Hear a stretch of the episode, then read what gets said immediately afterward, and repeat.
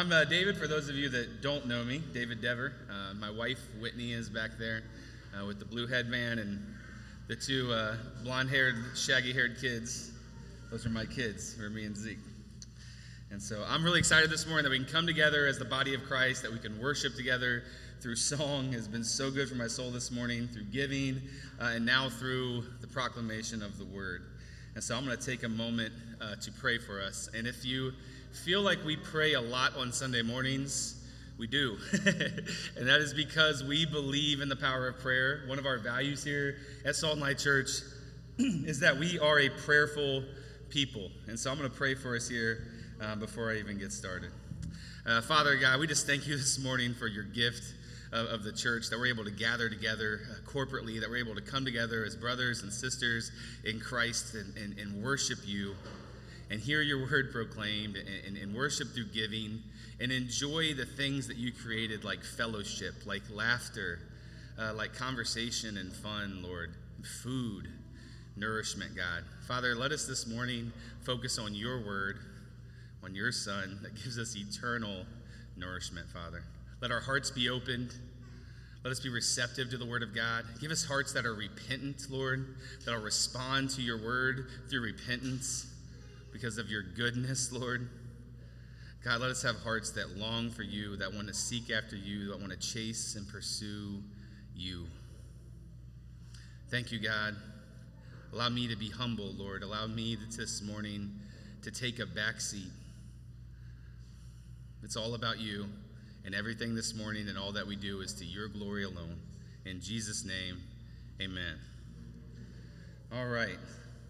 So today we're going to be kicking off a new series, and we're still in the book of John. We're actually going to be in John chapter 7. And so this series, we can see up there, is called Living Water. we just finished up the series that was called The Bread of Life. And a couple of things there uh, before we get going.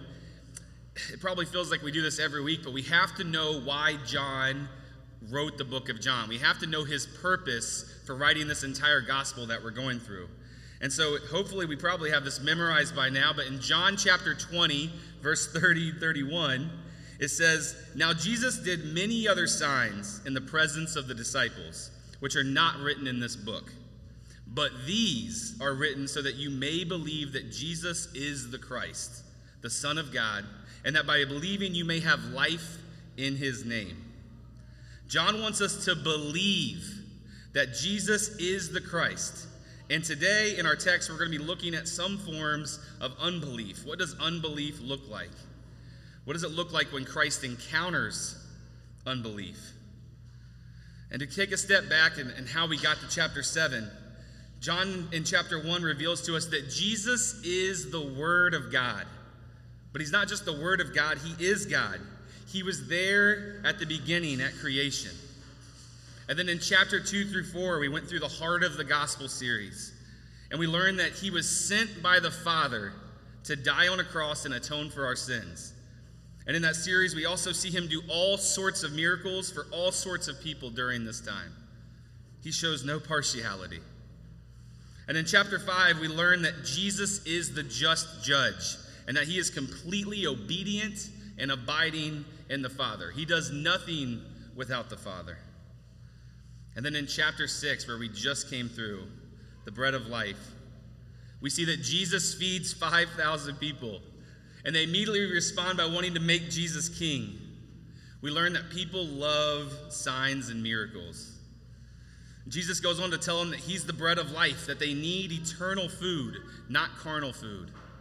And Alex that week explained to us that finite food is for finite life that eating food on this earth is temporary, it will not sustain us eternally, that we must feast on eternal food. And so Jesus goes on to break this down. And last week, Josh talked about how they must eat his flesh and drink his blood, and that, and that, and that everyone that leaves him, they all leave him except the disciples who, when asked, say, To whom shall we go? You have the words of eternal life. So, up to this point, John has really wanted to make sure that we understand the divinity of Christ, that he is fully God, and is making it abundantly clear that if we truly believe in him, we will have eternal life. we will become children of God, and it will influence everything that we would do. It'll paint our entire perspective. And so now here we are into chapter 7. And based off the other gospels, we actually know that there's a little bit of a gap between chapter 6 and chapter 7, where Jesus is in Galilee and he's doing a few different things. But what John really wants us to focus on after the bread of life is that he wants us to focus on this interaction that Jesus has surrounding the feast of the booths. So we're going to be in John chapter 7, verses 1 through 13. And I'm going to kick us off reading that now. It says in, in verse 1 After this, Jesus went about in Galilee. He would not go about in Judea, because the Jews were seeking to kill him. Now the Jews' feast of booths was at hand. So his brothers said to him, Leave here and go to Judea, that your disciples also may see the works you are doing. For no one works in secret if he seeks to be known openly. If you do these things, show yourself to the world for not even his brothers believed in him. So, starting out in verse 1, we can see two things. Jesus is currently in Galilee, which happens to be north of Judea on the map. And he has to be cautious about going down into Judea because the Jews, which this word here actually means the Jewish leaders or the religious elite, were, were seeking to kill him. And the reason that this is prominent is because in verse 2, we see that the Feast of Booths is at hand, it's about to take place. And this feast is actually one of several feasts that the Jews would celebrate. But there was actually three annual feasts known as the pilgrimage festivals, where, the, where most of the Jews would actually visit Jerusalem down in Judea and partake in festivities of the feast for several days. And so, with this feast being at hand, it, time is knocking. Jesus is going to have to go down into Judea. And the Feast of Booths is particular, in this particular, was a feast that they would actually um, erect little tabernacles and booths of leaves and branches, and they would live in them for a few days, all to remember the grace and provision that was extended to their ancestors when they were in the wilderness after Egypt and before coming into the land of Canaan. And so it's important that we understand the context of what's happening here when Jesus' brothers come and approach him. And so when Jesus' brothers show up on the scene, the word here for brothers actually means close family members. So it is possible that it's not just his direct brothers, but people close to him. But for the rest of the sermon, I'm just going to refer to them as his brothers, as scripture does. And when they show up on the scene, they knew that Jesus, was going to have to go down to Judea. And they knew Jesus. They grew up with Jesus. They had probably spent a lot of quality time with Jesus. A lot of them had probably known Jesus their entire lives 20, 30 years. And since they are this close to Jesus, they've been around the miracles that he did and probably even shared in some of the, the fame or reputation that was floating around about what Jesus could do and what he did. But yet we know that they didn't actually believe in him. We know that they didn't actually believe in him as the Son of God. But nevertheless, they probably still enjoyed being near him when the times were good. Which means that when Jesus is making people happy, when he's healing people, when he's feeding 5,000, when the crowds are gathering, when they're trying to rush and make him king, his, prob- his brothers probably don't mind being clo- in close proximity. They probably don't mind being related to Jesus in this moment. However, now it's different. Everyone just forsook Jesus, everyone just left Jesus. And now we're at this time where Jesus' disciples, having left him, except for the 12 or the 11, they were seeking after the carnal things.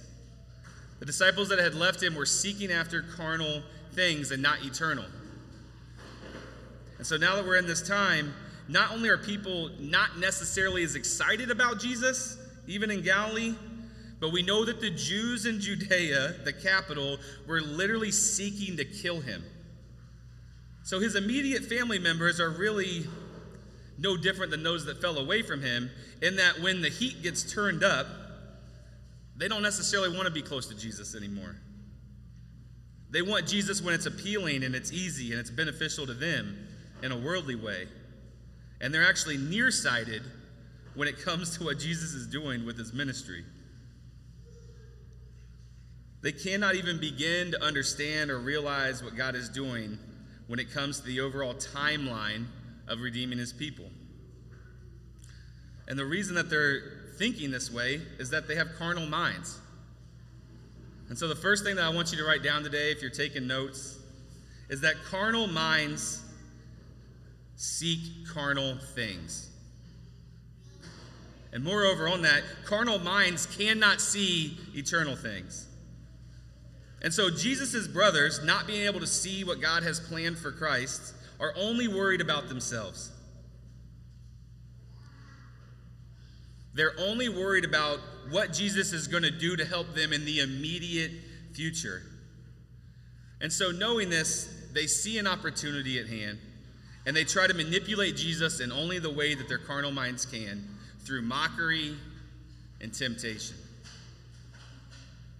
And so they tell him again in verse 3 Leave here and go to Judea, that your disciples also may see the works you are doing. For no one works in secret if he seeks to be known openly. If you do these things, show yourself to the world. They want Jesus to go up to the Feast of Booths for one of two reasons. Either he really is who he claims to be, and he can go up and perform miracles and establish himself as king of the Jews and be glorified, which we know that they don't believe, or he's a phony, and he's going to be killed, or at the very least, probably disciplined in some way by the Jewish leaders, and their problems are going to go away. They're not going to have that uncomfortable feeling that's coming with being close to Jesus right now. You see, the problem with the brothers right now is that they don't truly believe that they are speaking face to face with God. They don't truly believe that the man that's standing in front of them is fully God and fully man. This is just their brother, Jesus. I mean, they had known Jesus a long time. If you think about this with his brothers, they grew up with him. They may have even slept in the same room a majority of the time. They may, they may have been in the same bed. They could have been wearing Jesus' hand me down robes and his hand me down sandals. Like, this is just Jesus, their brother. This certainly isn't God. And so they begin to tempt and test him in a similar way to how we see Satan tempt Jesus in the wilderness. They say, If you do these things, challenging him. If you actually do these things, show yourself to the world. If you can do this, show it. If you are really the Son of God, prove it. And to them, this makes perfect sense. They are of this world with carnal minds, living on finite timelines. If they were in Jesus' shoes, and truly believed that they were the Messiah, they would go to Judea, to the capital city, to the capital city, which is the epicenter of, re- of the religious elite and prosperity and education, and they would demonstrate their power and be worshiped. That is their worldly wisdom at play, their carnal minds. And so they continue to question Jesus and they say, No one works in secret if he seeks to be known openly. No one works in secret if he, if he seeks to be known openly. Why are you not going up there, Jesus? And they probably can't even begin to wrap their head around why Jesus isn't doing this. Why he isn't demonstrating his power and authority everywhere he goes in a way that demands worship and surrender. Would the Son of God really be fearful of the Jewish leaders? Would he really be hanging out in Galilee and keeping his power in check? What they don't know is that Jesus is not afraid. What his brothers are asking him to do is not that outlandish. It actually makes a ton of sense. But his brothers believe that he is not really the Messiah and that he can't really do what he says he can do. And they actually think that he is afraid to go to Judea. But what they don't realize here is that Jesus is not afraid. Jesus is not afraid of man, he's obedient to the Father. Jesus is perfectly meek, his power is completely under control here. And him remaining in Galilee for a season and being patient for the next season that's coming is actually all about his obedience to the Father. He does not have to put himself needlessly into harm's way because he already knows before the foundations of the world, he knows that he will be harmed.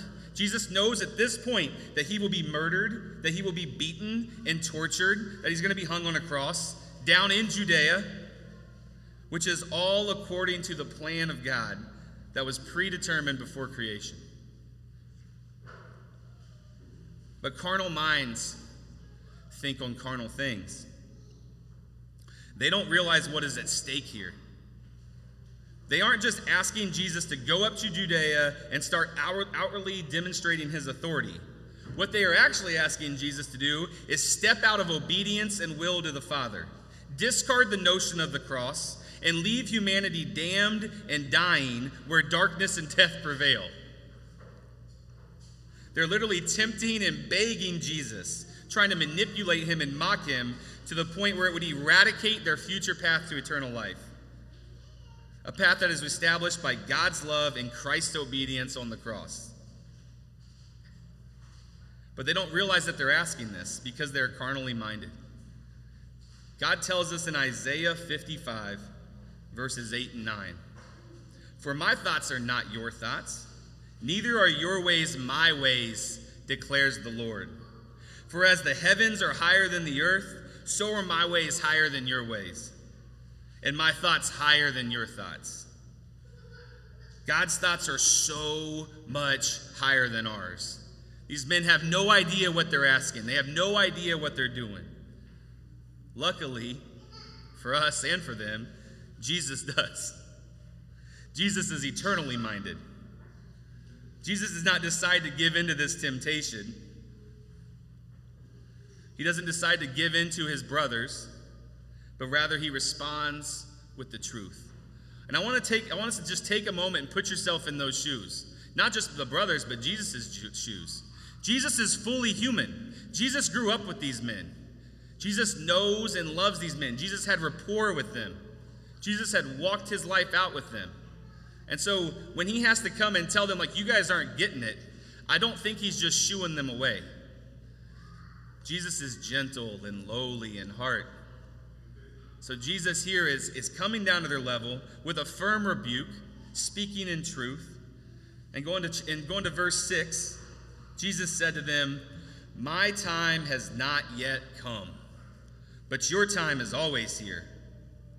The world cannot hate you, but it hates me because I testify about it that its works are evil.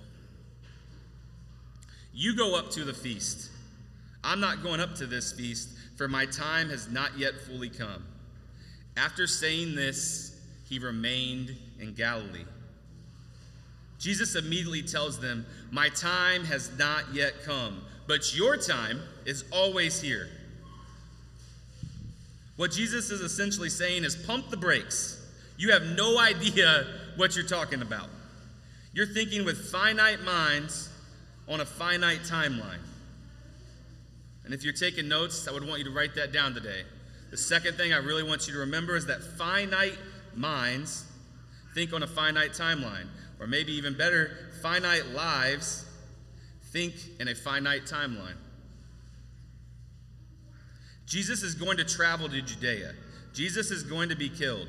Jesus is going to be worshiped. But the time for that has not yet come. They want him to go to Judea and either be killed or be worshiped. But what they don't know is that Jesus will eventually go to Judea and be killed and resurrected and be worshiped. They have no idea, they can't wrap their minds around the even possibility of what's going to happen. Even the 12 that were close to him couldn't understand what Jesus' plan was. And he tells them, Your time is always here.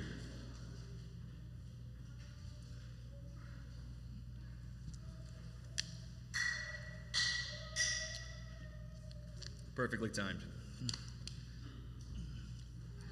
Your time is always here. Their time is now. Without eternal life, This is the only life that carnal people are living. This life is their opportunity to get what they desire. They can travel to the feast, they can go down to Judea, they can even attract followers, they can seek riches and fame, all without fear of being killed. And Jesus is making it abundantly clear here that they are not like him. It's not Jesus' time to die. But spiritually, they are already dead and condemned. It says in verse 7 the world cannot hate you. Saying to the brothers, the world cannot hate you, but it hates me because I testify about it that its works are evil. Jesus wants his brothers who don't believe in him to understand that they are of the world. The world can't hate these brothers because they are the world. These brothers that don't believe in him have the same wicked hearts that the Jewish rulers have, that the world today has, that all of humanity has had. Their ways are not Christ's ways, their thoughts are not Christ's thoughts. And why does the world hate Christ?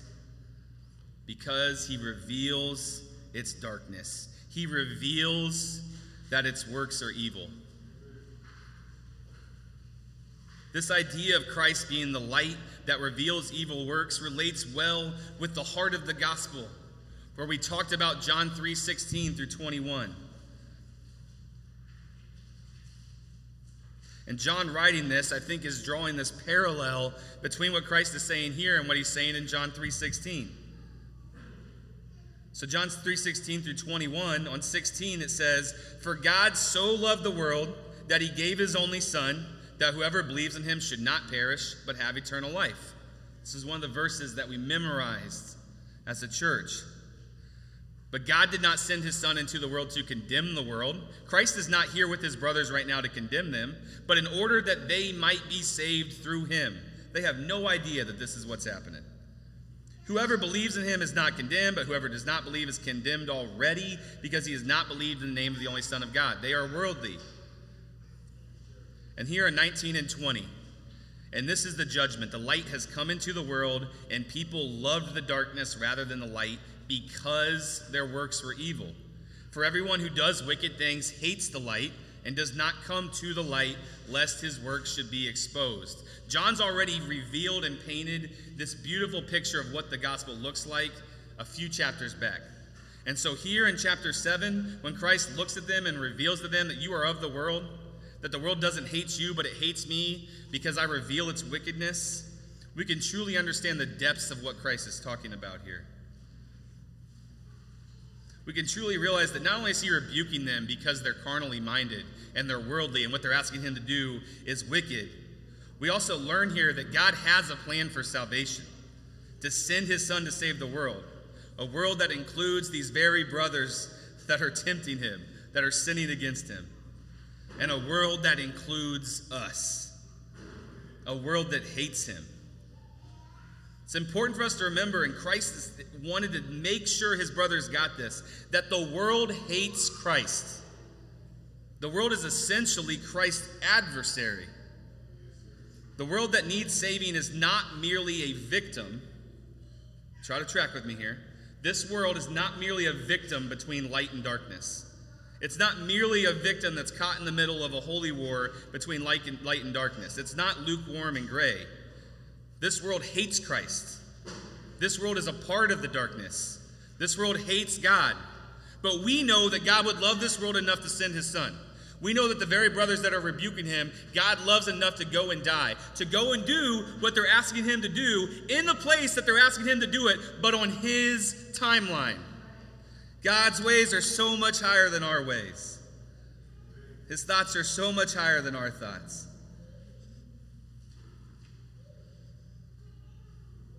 Little do his brothers know that in this moment that God is working everything together for the good of his kingdom. He has a master plan. He is in total control of everything. And pretty soon, Jesus' brothers will have access to God the Father through, through Christ because he will go to Judea, he will die. Three days later, he will rise, triumphant over, the death and the, over death and the grave. And one day, Christ shall return, and we, with his, some of his brothers, with some of the Jewish elite, will see him coming glorified. That is far and above a much better plan than the one that his brothers have tempted him with. But for now, Jesus plants the seeds of his word in the form of a soft rebuke and tells them to go to the festival. He's not going up yet, especially in the manner that they want him to, because his time has not yet come. So, going to verse 9. After saying this, he remained in Galilee. But after his brothers had gone up to the feast, then he also went up. Not publicly, but in private. The Jews were looking for him at the feast and saying, Where is he? And there was much muttering about him among the people. And while some said, He's a good man, others said, No, he is leading the people astray. Yet for fear of the Jews, no one spoke openly of him. So now Jesus embarks upon his final journey out of Galilee towards Judea and goes up to the feast privately and humbly. And it says that there is much muttering about him among the people. He's the topic of conversation. People at the feast are looking for him. They're glancing their eyes around, side to side, and saying, Man, do you know where Jesus is? No one's seen him. I know folks don't like Jesus, but, but he's a good man. And some other people are piping up and saying, No, man, he's leading the people astray. If you think about the conversation that these people are having about Jesus in this context 2,000 years ago, it's very similar to the way that we talk about things, even in Christian circles, about the culture at hand.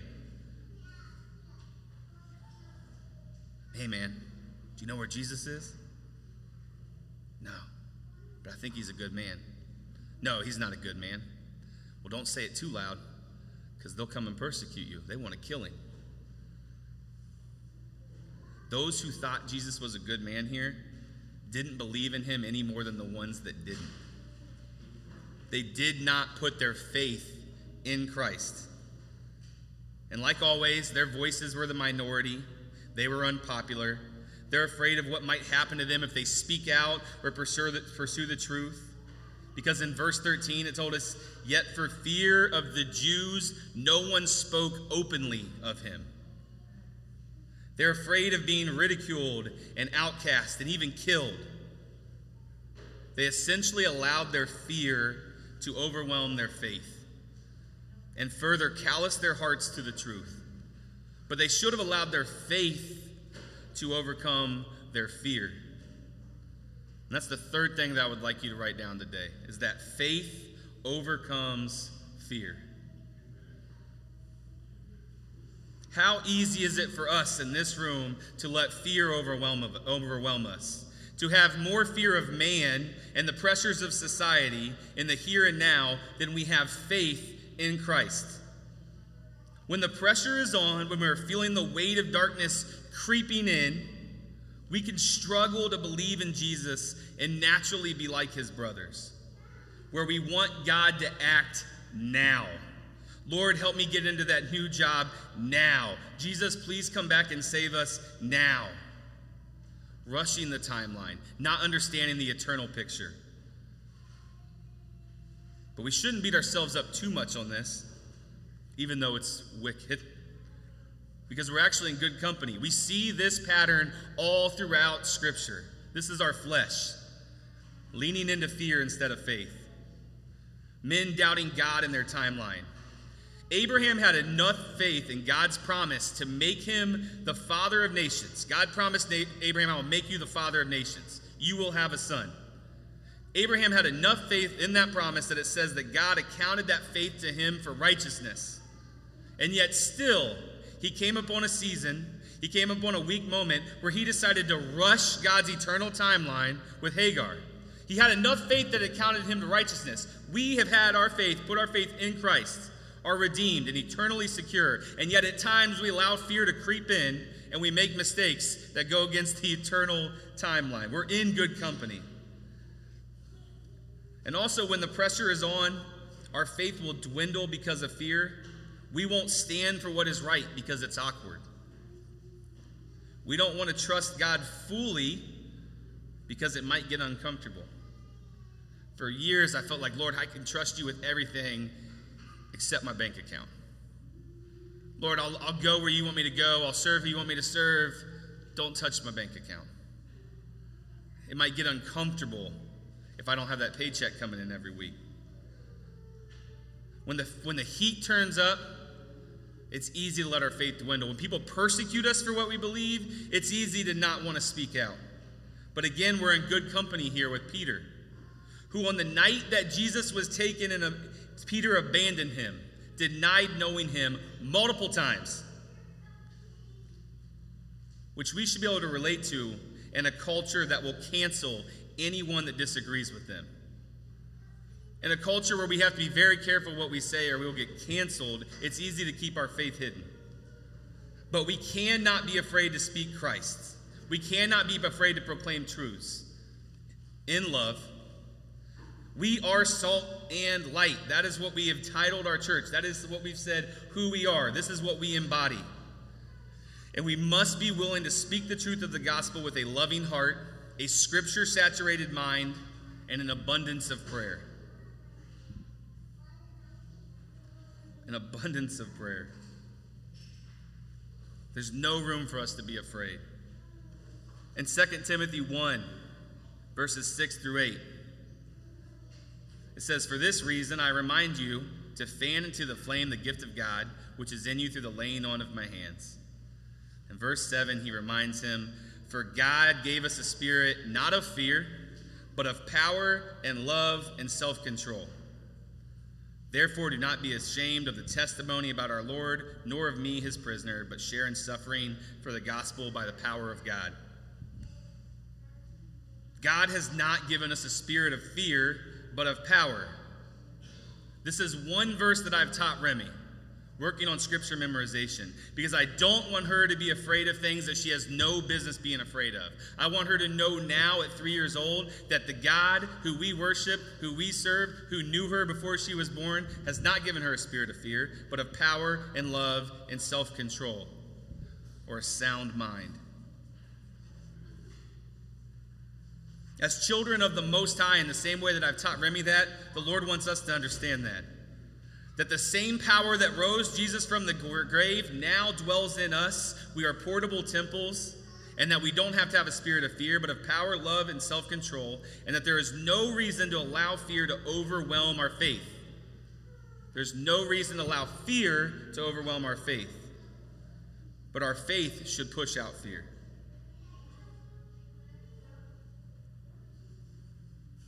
Put yourself in Jesus' shoes here as I begin to close this out. He's in Galilee because his own people want to kill him in Judea.